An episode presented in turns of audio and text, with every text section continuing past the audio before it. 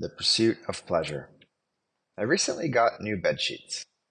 The morning after sleeping on them for the first time, I lay in bed, awake, curious about their impact on me. The first thought that raced through my mind was, did I sleep better with these new bed sheets? I then started to wonder how I would be able to tell. Would my Oura ring pick up the difference in my sleep data? Might my energy level in the morning be noticeably different? I quickly concluded that there are far too many variables related to my sleep for me to isolate the impact of bed sheets. Tired of thinking, I observed how comfortable the sheets felt on my body. I was really enjoying the sensations of my skin on my skin of these new sheets. I had a desire to stay in bed longer, even if I was awake. Then a frightening thought arose. What if these sheets were worse for my sleep even though I seem to enjoy them?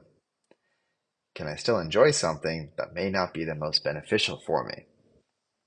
For a moment, I assumed that I could, in fact, measure whether the bed sheets helped or hurt my sleep quality, and it turned out that in, they, in fact, hurt my sleep. However, I enjoyed the experience. Would I keep using them? This reflection is not about bed sheets. It is about the unconscious tension between the desire for productivity and the desire for pleasure. Rarely do these two pursuits come together as a package deal. It is usually one at the expense of the other. For example, in my younger years, I would eat limitless amounts of pizza, popcorn, chips, and candy. The pursuit of pleasure at the expense of what would have been productive for my physical health. Now, in this domain, it has flipped completely for me. My sister often remarks how I like to eat cardboard, as I choose foods that are first and foremost healthy for my body, sometimes at the expense of how they might taste relative to their alternatives. Another common example is the professional teenage sport of Instagramming, TikToking, YouTubing, and Netflixing. Kids prioritize these sports because they are as pleasurable as highly illegal substances, which research has proven, while also causing highly unproductive mental health issues, which research has also proven. Now, these are obvious examples. The more subtle areas of daily living are what I am more curious to bring attention to. The more I look, the more I see the invisible influence of a deeper value system of productivity or pleasure at play influencing my choices. The choice of walking from my apartment to a restaurant. I could take the shorter but noisier path, or the slightly longer but quieter and more peaceful path. The choice of seeing one friend versus the other. One may have a perspective to help me in business, versus the other may simply make me laugh at their expense or even mine. The choice between going to the gym for a workout or a hike in the forest with friends. One may be a more productive experience for my body, the other may be a more pleasurable experience for my soul. There's an endless list of examples I could share. The point is that there are always trade offs being made. The question is how am I making these trade offs?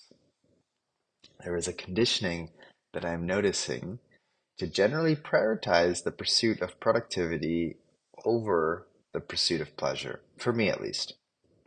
And this is probably not a surprise.